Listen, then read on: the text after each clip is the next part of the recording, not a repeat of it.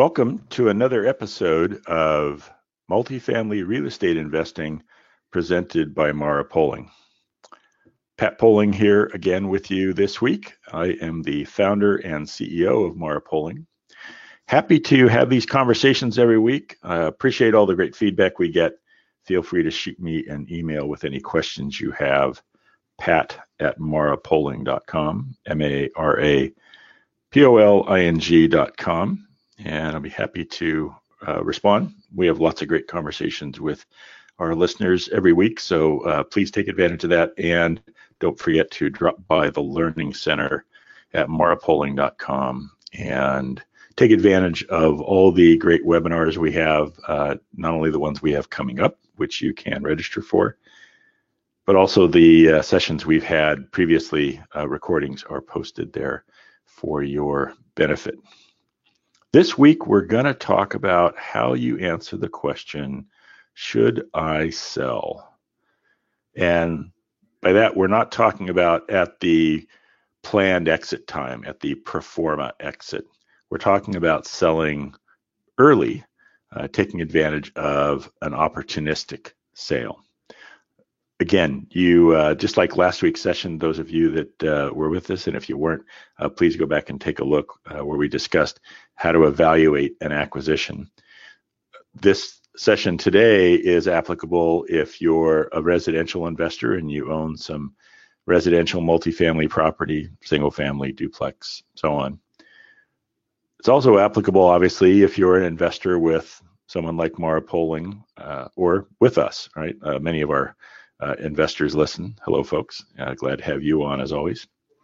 So if you're an investor with a sponsor like Mara Poling, how do they make a decision on whether or not they accept a offer, an unsolicited offer, or whether they, or possibly, do they go to market and attempt to exit earlier than the pro forma planned exit?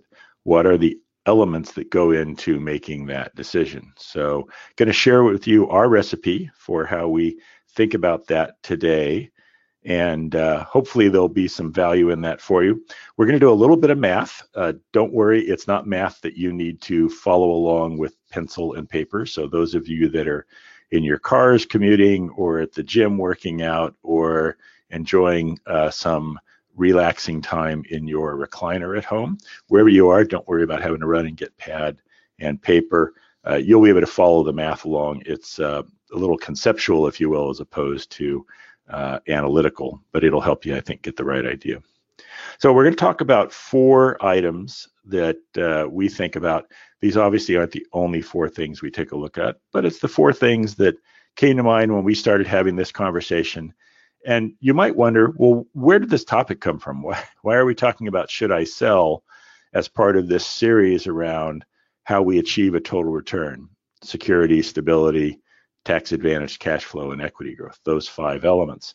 Well, the reason we're looking at it is part of how you execute all of that is to have a uh, appropriate ex- exit plan developed when you do the acquisition to manage with that opportunity in mind. And then when the time comes to execute that exit, which may be at the pro forma exit, that happens, I'd say the majority of the time, but an awful lot of the time, not quite half, but closing in on half, there are opportunities to exit prematurely prior to the, the uh, pro forma exit. The reason this is a topic today is one of the assets that we manage uh, that's part of our larger portfolio is in this process right now where we're, we're doing some evaluation on what we may or may not do with it. So uh, great opportunity for us to share some of that with you.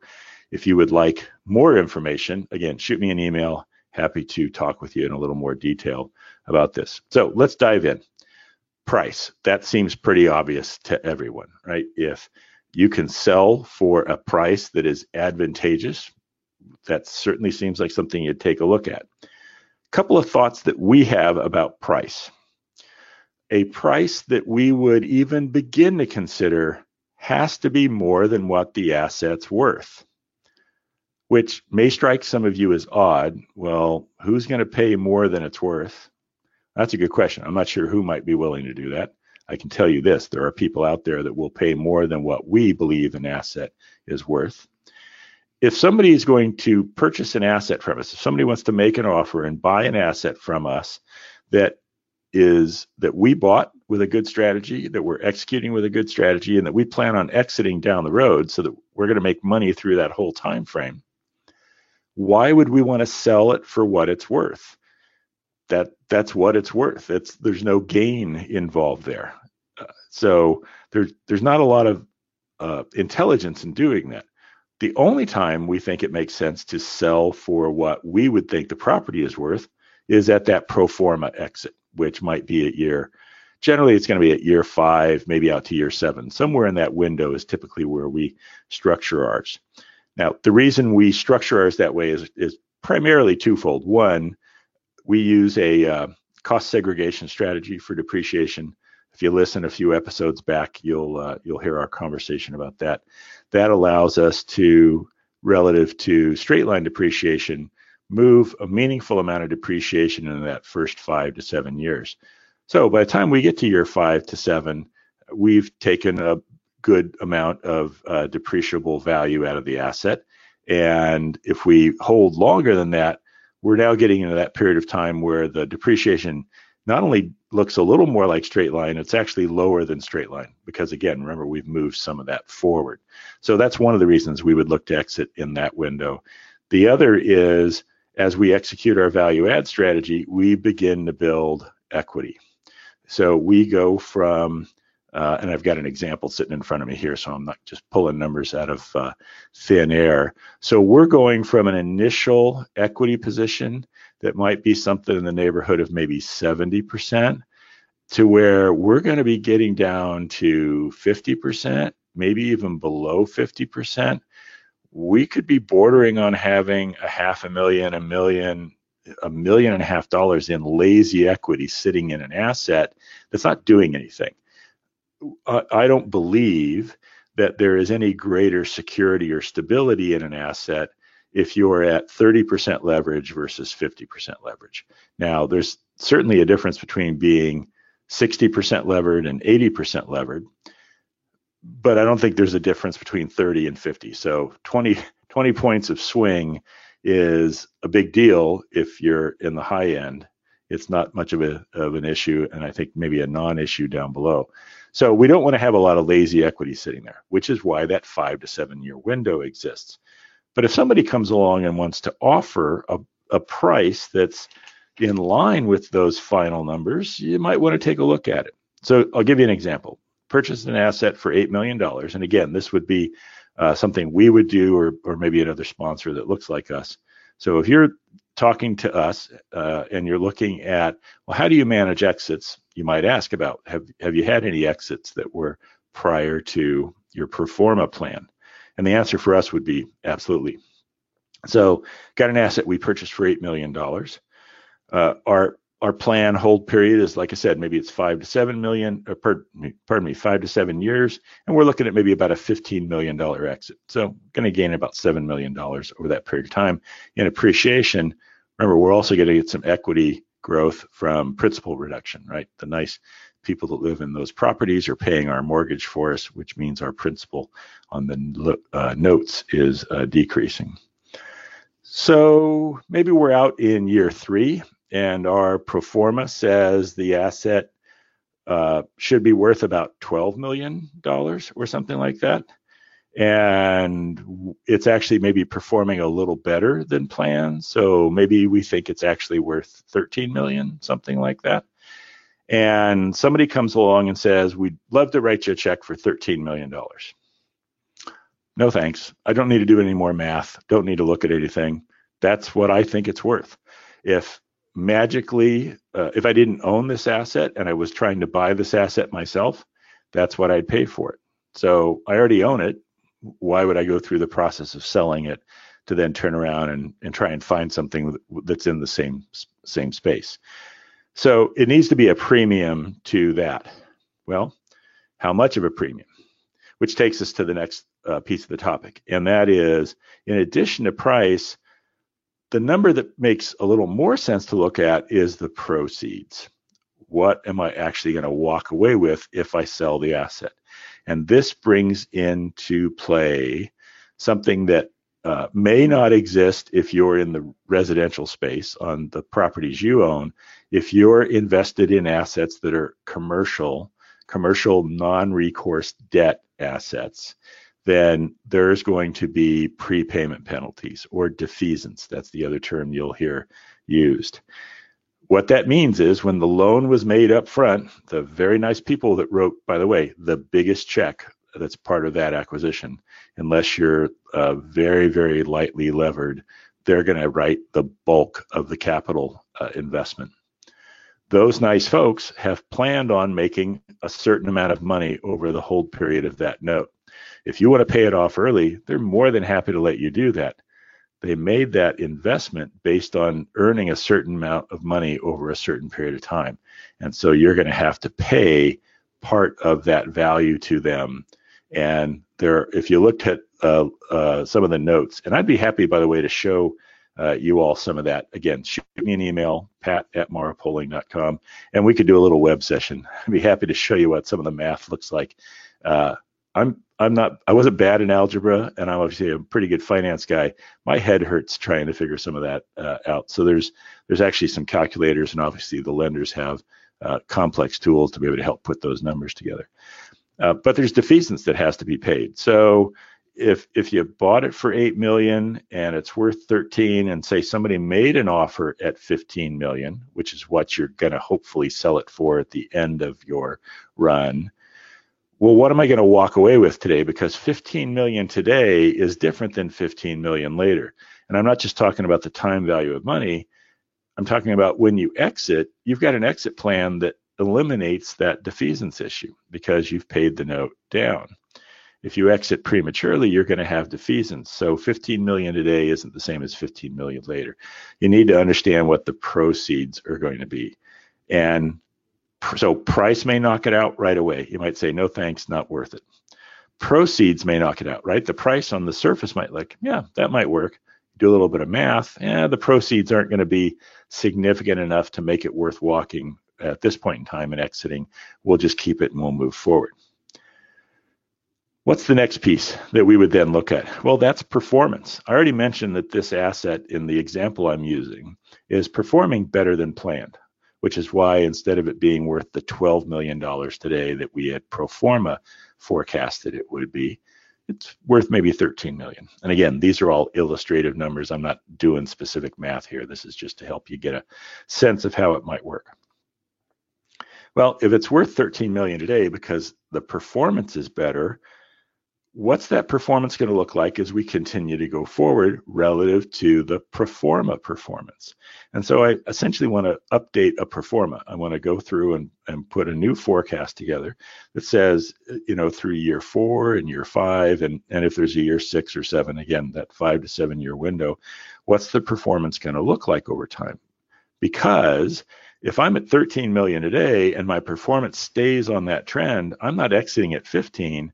I might be exiting at sixteen or seventeen just based on current performance and the current trend.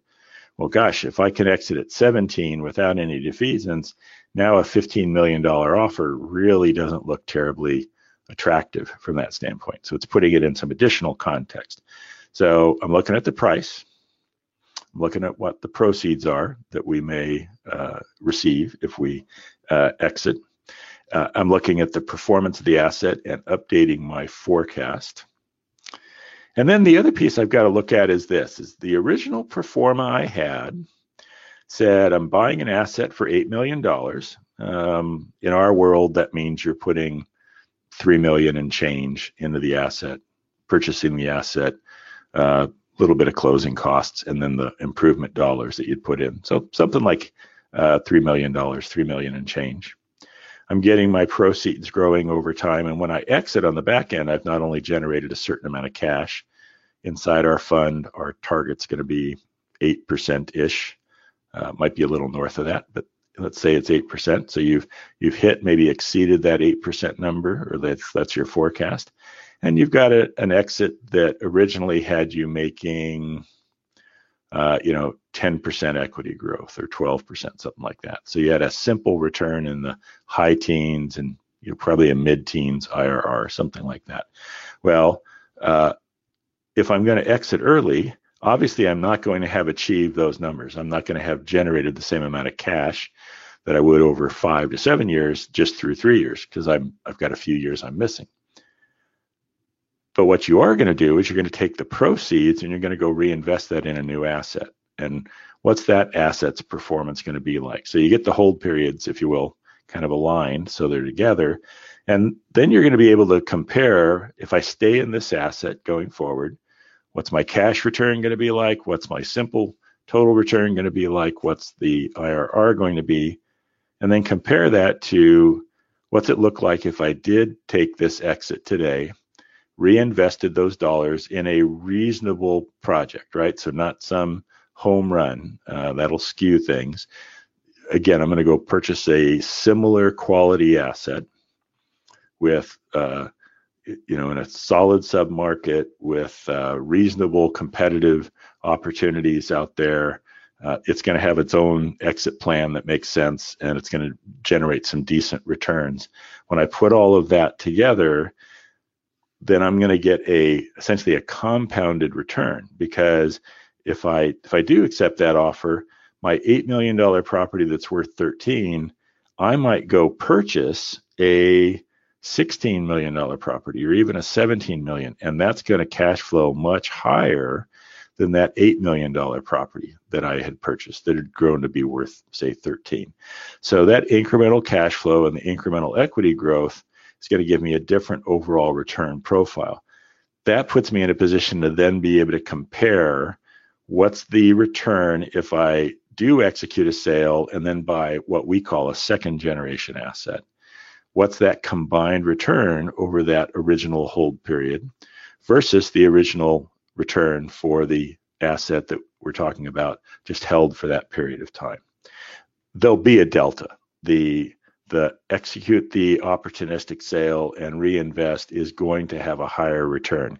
How large that delta needs to be is an individual decision. Generally, we're going to be looking to pick up about three years of performance. That's roughly what you'd want to see, two to three years. Uh, so in other words, if you can generate the actual dollar value in uh, five years that you would have generated in seven or eight years, then you're in the range of potentially having it make sense. Now, you might look at all this that I've just walked through and say, well, this all sounds great. Why on earth would anybody want to buy an asset from you uh, for more than what it's worth and uh, you know, give away the, all this upside to you? And the answer to that is in the uh, expression that, that I've used uh, of uh, making money when you buy, making money when you operate, and making money when you sell. When you go back to that purchase, if you're purchasing at uh, market cap rate, or a low market cap rate, so a cap rate that's actually lower than what the market is, which could be defined as overpaying for the asset, then it's going to be really difficult to be in a position where someone else is going to want to come along and pay you a premium for that asset. The assets that uh, that we're discussing, and the one that brought this conversation about, is an asset that was acquired uh, with a favorable variance to the market cap, meaning Uh, we got a deal on it, right? We were able to purchase that asset for less than what the market rate would have been. That's been baked into all of our return along the way. So there's some upside here because we did a good job up front, and our execution of our improvement plan has been better than we originally forecasted. That puts us in a position where we're able to uh, have a higher value today for those two particular reasons. So it's not trying to find a um, an individual that's going to make an unwise decision out there. There might be some of those floating around. People that make these kinds of investments are sharp folks. They're going to know how to do the math just like we do. They're going to make reasonable investments. What's a reasonable investment for them, though, may be an advantageous opportunity for us. And as I said, this happens not quite half the time, but it happens fairly regularly that people will knock on the door and say, I like that asset. It's a good fit for a portfolio I'm putting together. I like what you've done with it. Let's have a conversation. Uh, I had someone just a couple of days ago give me a call and say, I was curious if this asset, they were familiar with an asset that we had in our uh, portfolio. I was curious if that asset was for sale. And, you know, a little tongue in cheek, but not necessarily. My response was, well, they're all for sale, right? Uh, at any point in time, anybody's welcome to come up and make us an offer. And if the offer met the kind of criteria we've just walked through, we'd seriously consider it. Now, everything I just described is the initial cut that you'd want to take a look at. Then there's a, a much deeper dive that needs to be done to really flesh all this out. But I don't know how long we've been going here, twenty minutes or thereabouts. In this twenty minutes, we've covered the basic topics. An initial conversation with a uh, prospective buyer uh, could get you to this point relatively quickly, and that allows you to make a decision. Do you want to spend any more time on this? Is there value in it? Or is this just not worth it at this particular stage? And you don't want to waste their time. We certainly don't want to waste our time from that standpoint.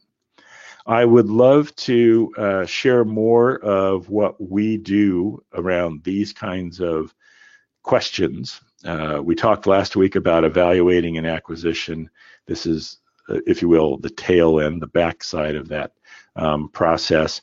Uh, podcasts are, you know, these are limited in in size, right? We we uh, appreciate that you give us twenty to thirty minutes of your week to uh, to join us and hopefully uh, benefit from the educational material we offer. Always happy to share uh, more and help you understand how we at MaraPoling do what we do. Maybe you're interested in writing a check, uh, joining us or joining somebody else's uh, investment uh, group and becoming a part of multifamily on the scale that we operate. Maybe you're looking at making an investment or already have some investments in some residential uh, multifamily. I'm happy to chat with you about that. Shoot me an email, pat at marapoling dot com. We've got some great interviews coming up actually in the next couple of weeks. So if you're not subscribed, uh, please click subscribe, whether you're listening to us on uh, iTunes or uh, Google Play, Alexa, Stitcher, uh Buzzsprout, uh all the different wonderful platforms that are out there. Uh, make sure you subscribe so you don't miss out on any of our content. Shoot me an email if you have questions and would like to learn more. Don't forget about visiting the Learning Center, and we'll see you again next time on Multifamily Real Estate Investing, presented by MaraPoling.